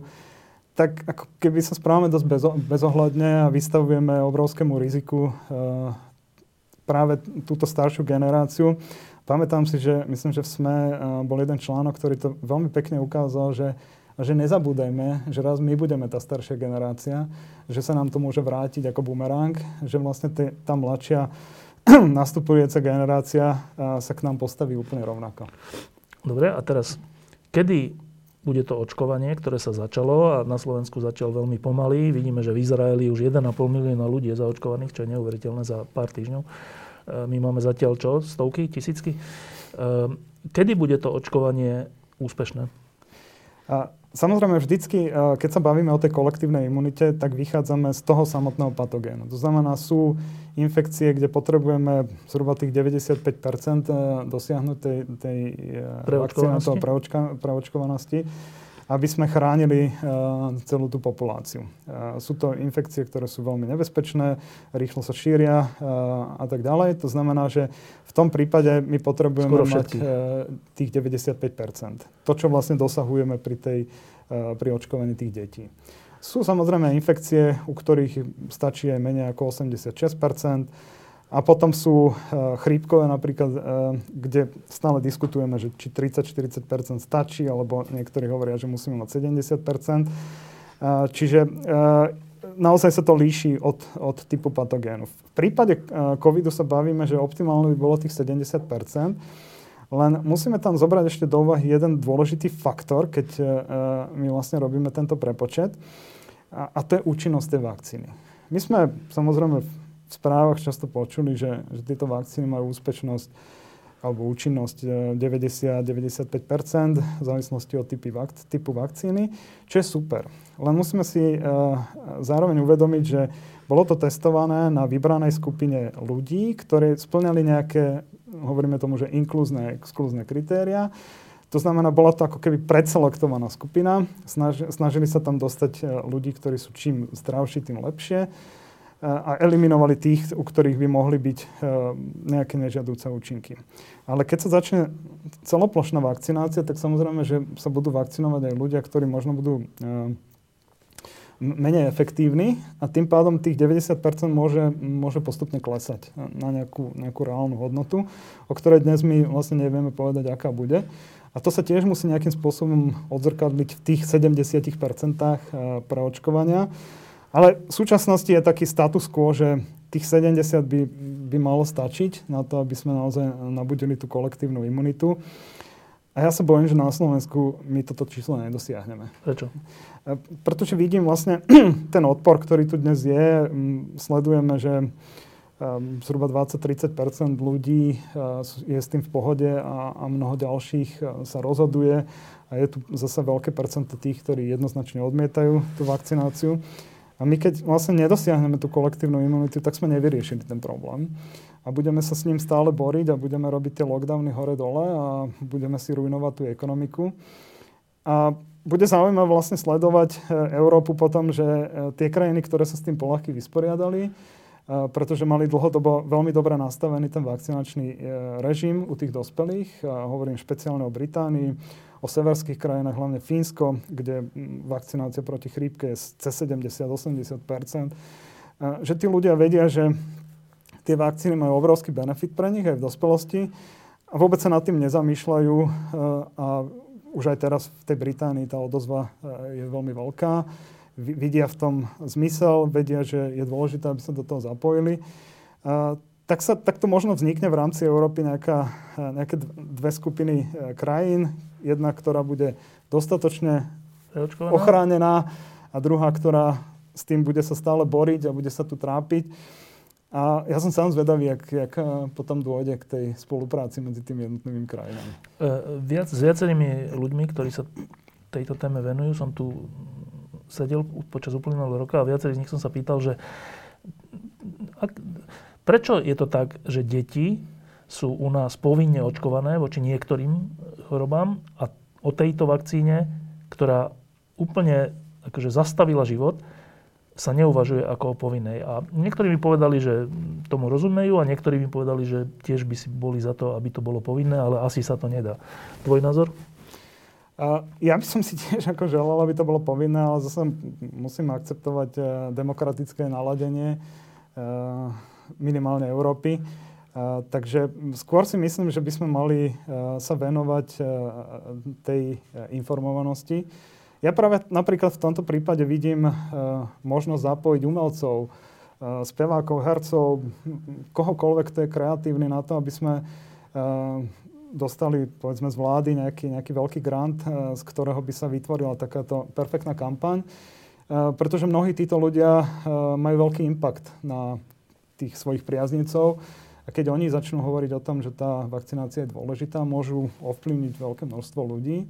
A keď sa to naozaj správnym spôsobom podchytí, tak si myslím, že to, to číslo tých, povedzme ešte nepresvedčených ľudí, môžeme nakloniť práve na tú stranu, e, tú optimistickejšiu, že, že prídu a dajú sa zavakcinovať. Ja mám stále taký plán, že tu v Lampe urobíme naživo očkovanie, vraj sa to aj dá, keď príde nejaký expert alebo tak. A, a aj viacerí umelci, herci a všeli, kto sa prihlásil, že by prišli live sa dať. To, to je asi to, o čom hovorí, že? Mm-hmm. Dobre. Um, posledná vec. Uh, je január, začiatok januára 2021 a Začína sa očkovať v celej Európe, na celom svete. Uh, myslíš, že v tomto lete, lete 2021, uh, už budeme žiť normálnejšie životy? Nie som o tom úplne presvedčený. Myslím si, že uh, pokiaľ sa to vlastne zvládne, celý ten, ten systém vakcinácie, aby sme dostali vlastne ten, ten imunogén do väčšieho množstva ľudí, tak to, to sú mesiace. To Teraz brať... myslíš špeciálne na Slovensku? Uh, celosvetovo. Samozrejme, že budú krajiny, ktoré budú uh, v tomto ohľade veľmi rýchle a, a možno to budú mať uh, za niekoľko mesiacov vlastne uh, vybavené. Na druhej strane musíme tiež si uvedomiť, že chvíľu trvá, pokým ten, ten imunitný systém sa vyškolí, naučí. Uh, takže to je tiež nejaký, nejaký časový faktor, ktorý, ktorý by som mal brať do úvahy. Uh, Obávam sa, že, že ešte rok 2021 uh, e, sa budeme tu troška boriť s týmto e, vírusom. No, preto sa to pýtam, lebo ak jednak uh, počet vakcín a schopnosť špecificky u nás v Strednej Európe rýchlo vakcinovať a celé to zmanéžovať, tak ale okrem toho, že ak prevakcinujeme aspoň tie najohrozenejšie skupiny, to znamená seniorov, zdravotníkov a podobne, tak tým samotným, aj keby sme tých ostatných nestihli, tak tým samotným z hľadiska matematiky sa mi to zdá úplne isté, veľmi znížime úmrtnosť. Lebo najviac zomiera st- starších ľudí, čiže tým pádom nebudú preplnené nemocnice. Čiže aj keď nebude celá populácia preočkovaná, ale budú tieto rizikové skupiny, tak ten zvyšok sa môže vrátiť trocha viac k normálnemu spôsobu života, nie? Je to pravda, akože určite to môže e, čiastočne vyriešiť súčasnú situáciu, len Zase sa vraciam k tomu, že, že starší ľudia uh, majú trošku problémy uh, s nabudením správnej imunitnej odpovede pri vakcínach. Na to sa používajú častokrát veľmi sofistikované prístupy. Aj keďže my sme vyvíjali vakcínu pre starších ľudí, tak práve ten koncept bol trocha inak za, zameraný, ako, ako sú tieto klasické koncepty. Čiže môže sa stať, že, že účinnosť tej vakcíny u tej staršej populácie Nebude bude 90, 50%, 70, no, alebo 50%. Čiže stále budeme mať ešte nejaký počet ľudí, ktorí boli aj zavakcinovaní, ale nemusia byť dostatočne uh, imunitne pripravení na to. Na to ale tá úvaha, že najprv vakcinovať starších ľudí je správna. Je to určite dobrý krok, ale ja by som nezanedbával ani tých mladých, pretože tí sú vlastne tí, tí ktorí Nosiči. šíria potom ten, ten vírus. Oni sú, povedzme, benevolentnejšie sa správajú k tomu, predsa len tí starší e, jedinci sa snažia nejakým spôsobom chrániť, izolovať. Skôr tie, tie mladšie vekové kategórie sú tí, ktorí to šíria a posúvajú ďalej. Takže. Dobre, keď sa pozeráš na... Tak treba povedať, že zatiaľ tá vakcinácia iba začala, že sme v prvých dňoch Eh, čiže robiť ďaleko siahle závery s počtov prvých dní je, nie je rozumné, ale nejaký predpoklad asi máš. Zvládneme to? Ako Slovensko alebo svet? Slovensko. Uh, ja si myslím, že nemáme inú cestu, len to musíme zvládnuť, pretože... Uh, ale z toho, to... čo vidíš? Uh, ono sa to štartuje, tak my sme tak ako troška spomalení v tom, v tom celom procese. Myslím si, že keď, keď sa tie veci rozbehnú, ľudia si zvyknú, ako majú narábať s tou vakcínou, ako majú distribuovať, pretože sú tam tie obmedzenia, musí to byť na minus 80, čo sa týka transportu. Tak to rozbiehanie bude pomalšie a v prípade, že budeme mať dostatočné množstvo vakcín, a v tom som rád, že, že Európska únia naozaj otvorila dvere viacerým výrobcom. Dnes že, sa schvaluje ďalšia. Že, no, že dnes sa schvaluje ďalšia. Oxfordská vlastne klope na, na dvere ehm, a myslím si, že e, veľmi čoskoro budeme môcť očakávať nejaké ďalšie. E, čím viacej vakcín, tým lepšie. E, napokon majú aj rôzne, rôzne prístupy, čiže bude zaujímavé sledovať, že ktorá z nich reálne bude tým skutočným výťazom, že ktorá nás bude dlhodobo chrániť pred tým vírusom. A ak sa, ak sa tieto stratégie niekde začnú spájať, tak si myslím, že, že aj Slovensko pokiaľ zvládne tú dôležitú úlohu, a to je tá správna medializácia, to presvedčenie tých ľudí, aby, aby išli sa dať eh, vakcinovať, tak eh, ne, nemám obavy, že by sme to nezvládli. Len na, naozaj to, toto by sa nemalo podceňovať. Tá snaha vysvetliť tým ľuďom, že tá, tá imunizácia je dôležitá. Norbert Žurka, ďakujem, že si prišiel. Ďakujem vám pekne. Um, a teraz iba takto mimo, že ty si uh, aj k nám do týždňa napísal taký článok o vývoji vakcín a že aj vy samotní na ústave vyvíjate mm. nejaké vakcíny. Aj tieto? No, my ne, nevyvíjame ich na ústave, lebo ja, ja som dlhé roky pôsobil a ešte som vlastne uh, zamestnaný v biotechnologickej firme, ktorá sa zameriavala na Alzheimerovú chorobu, čiže moja dominantná oblasť je výskum ľudského mozgu. A tým, že sme sa začali venovať vakcínám proti Alzheimerovej chorobe, tak sme vhupli do tej vakcinačnej sféry. A, a máme vo vývoji vlastne vakcínu proti Alzheimerovej chorobe a, a máme vo vývoji vakcínu proti covidu teraz. E, ale tie, akože taký ten prvoplánový, prvoplánová otázka by bolo, že no, ale však tie už sú vyvinuté. E, ktorá? No, proti covidu.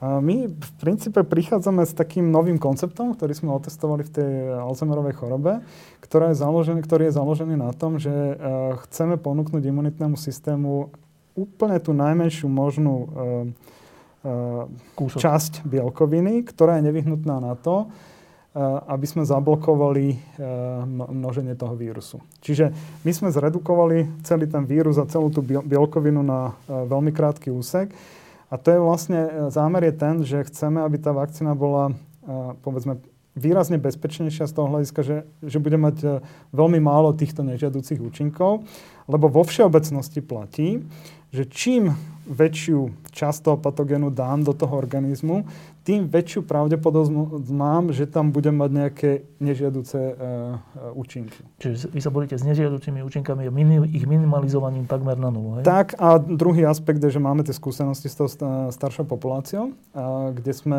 si to vlastne celý ten koncept tam otestovali. A si myslíme, že, že sa chceme venovať hlavne, hlavne tejto časti, lebo uh, tam to naozaj nie je triviálne. Oni, tí ľudia trpia tzv. imunosenescenciou, to znamená starnutím imunitného systému, ktorý je známy fenomén. Po 50 e, prakticky takmer každý sa s tým stretne.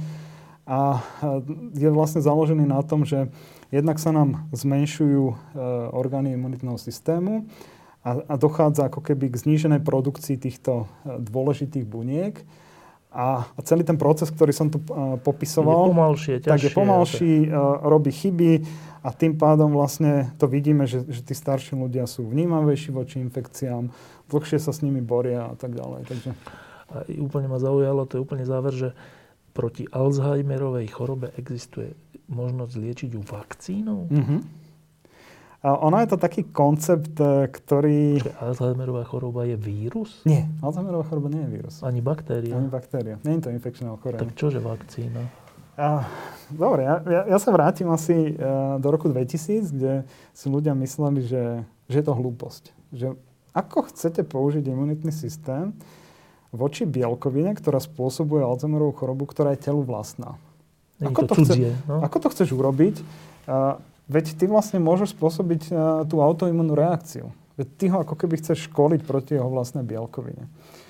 A, a druhá vec je tá, že, že protilátky vo všeobecnosti prechádzajú do mozgu vo veľmi malom množstve. A pohybuje sa to 0,01% zo všetkých cirkulujúcich protilátok. Takže mnohí si ťukali na čelo a hovorili, že to nemôže fungovať. A v roku 2000 vlastne sa to poprvýkrát ukázalo, že to môže fungovať a že môže to fungovať veľmi elegantne napriek tomu, že ten prestup je, je relatívne malý. A vlastne máme za sebou niekoľko desiatok klinických skúšaní, nemyslím ako my, ale, ale množstvo iných firiem, ktoré jednoznačne ukázali, že, že keď sa urobí takáto imunizácia, či už, dá, či už dáme vakcínu, alebo vybereme už tie hotové protilátky, tak oni sú schopné prejsť do mozgu a vyčistiť to, čo tam nepatrí. A to je tak nový fenomén v tejto oblasti, že dnes je to číslo jedna, čo sa týka budúcnosti terapie. A už sme ako ďaleko? No my sme ukončili druhú fázu klinického skúšania vo 8 krajinách Európy a momentálne veľmi intenzívne prebiehajú rokovania e, s partnermi, či už sú to veľké farmaceutické firmy alebo nejaké iné firmy, ktoré majú k dispozícii dostatočné množstvo financí, preto sa bavíme, že na poslednú fázu, fázu 3, my potrebujeme eh, vlastne získať minimálne 600 miliónov. Takže eh, ten, je to ten teda, objem financií je obrovský. Ale je to teda v tej fáze, že, že táto vakcína by mohla výrazne pomôcť proti Alzheimerovej chorobe? Myslím si, že áno, že eh, tie výsledky, čo máme, tak tie, tie naznačujú, že by, že by táto cesta mohla byť úspešná. Tak keď to vyviniete a keď už to bude potvrdené, tak urobíme ďalšiu lampu, dobre? Dobre, dobre, v pohode. No, a prečo sa to volá vakcína? To proti Alzheimeru. Je to to isté? Je, je to, to vakcína, áno. Pretože my vlastne, eh, my sme vymysleli taký spôsob, že učíme imunitný systém. Už nás netočte. ako, ako rozpoznať uh, chorú formu tej bielkoviny od zdravej. Zdravú uh, ľudský organizmus potrebuje a chorá vzniká uh, počas toho ochorenia. A vlastne učíme ten imunitný systém, že, že počúvaj, toto je tá chorá a tieto likviduj a tie zdravé nechaj tak. To je tento, čo si popisoval, tento istý spôsob nejakým spôsobom? Mm-hmm. My tam vlastne eh, podávame tú krátku informáciu z tej bielkoviny, ktorá zodpoveda za Alzheimerovú chorobu. A vlastne tá vytvorí tie protilátky, ktoré... Čiže choroba je ten princíp, že nejaká bielkovina mm-hmm. niečo robí zlé? A ono je tu princíp pre väčšinu neurodegeneračných ochorení, Parkinsonová choroba, amyotrofná laterálna skleróza, Huntingtonova. Všetky tieto majú, na pozadí je nejaká bielkovina, ktorá sa zmení Väčšinou sa zmení štruktúra, to znamená, sa odlišuje od tej, od tej svojej pôvodnej zdravej varianty. Tým, že si starý? Alebo uh, my, my vlastne nevieme, čo je na, na počiatku toho celého. Že čo, Zmení čo, čo, a potom sa začne tam produkovať nejaké. Ako, ako vieme, že, že sú familiárne formy, to znamená, že sú tam mutácie, ktoré zmenia tú bielkovinu. U, u tých pacientov to vieme. Ale väčšina pacientov je sporadická, to znamená, žiadna mutácia nie je na tých bielkovinách a v nejakom čase sa začnú meniť a tá zmena vlastne vytvorí, urobí to, že, sa že, že sa začnú vytvárať e, v bunke a je to veľmi selektívne pre rôzne typy nervových buniek, preto sú tie ochorenia tak odlišné, sa začnú vytvárať také zhluky a vlastne zabijú tú bunku znútra. Ja, oni zabíjajú jednotlivé bunky? Presne, tie jednotlivé nervové bunky. je to, že nie, čo ti mm-hmm. zabíja mhm. časť mozgu? Tak. To a, a, te, a teraz e, to, čo je na tom najzaujímavejšie a v tom, čom sme sa vlastne blížime už k tej infekčnému ochorení, že tie bielkoviny majú tendenciu sa správať ako infekčné agency. To znamená, oni sa šíria z bunky do bunky. Sú to stále len čisté bielkoviny. Sa rozmnožia, či čo? Rozmnožia sa a potom idú, z tej bunky? Idú z bunky, prejdú do ďalšej bunky. A prečo to robia? Akože Čím je to dané? Ja, ono je to dané vlastne prirodzeným spôsobom, to znamená, že... Prečo výjdu? Prečo I, nezostanú v tej jednej? Uh, pretože oni uh, za normálnych okolností sa tá bielkovina používa ako uh, taký komunikačný nástroj. Že jedna bunka druhej hovorí a posiela je cez, Aha, cez tú bielkovinu posiela informáciu. Lenže v tej, v tej chorobe sa stane, že nepošle normálnu bielkovinu, ale, ale pošle tú abnormálnu. A tá abnormálna urobí to, že vstúpi do tej uh, zdravej bunky a zmení všetky zdravé uh, bielkoviny. Na seba. Na seba. Ich premení. Ona je nejaká silnejšia ako tie ostatné? Uh, no áno, jednoznačne má ako také čarovné vlastnosti. A to vieme odstrániť nejako možno. A to sa bude možno dať práve tou, tou imunizáciou. To vy urobíte, teda vy všetci, všetci viete urobiť? No, momentálne sa o to pokúšame.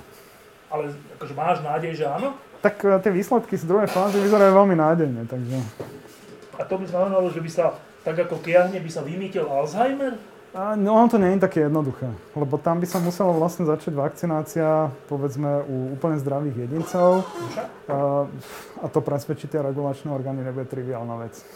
Je, že keď už to máš, to už nezastavíš? Tak presne tak. Už vôbec? Ako viem to spomaliť, neviem to vrátiť, lebo už som zlikvidoval množstvo neurových buniek, viem to len spomaliť. Že no, to je dosť dôležité. Že je, je to dôležité, no? zabudám, ale ešte normálne existuje. Presne tak, no. Že až po túto mieru by sa to možno že dalo urobiť? Čiže my sa snažíme vlastne čím skôr začať to ochorenie. Len tie neurodegeneračné ochorenia majú jednu veľkú limitáciu. Že tí pacienti prichádzajú neskoro k tomu lekárovi.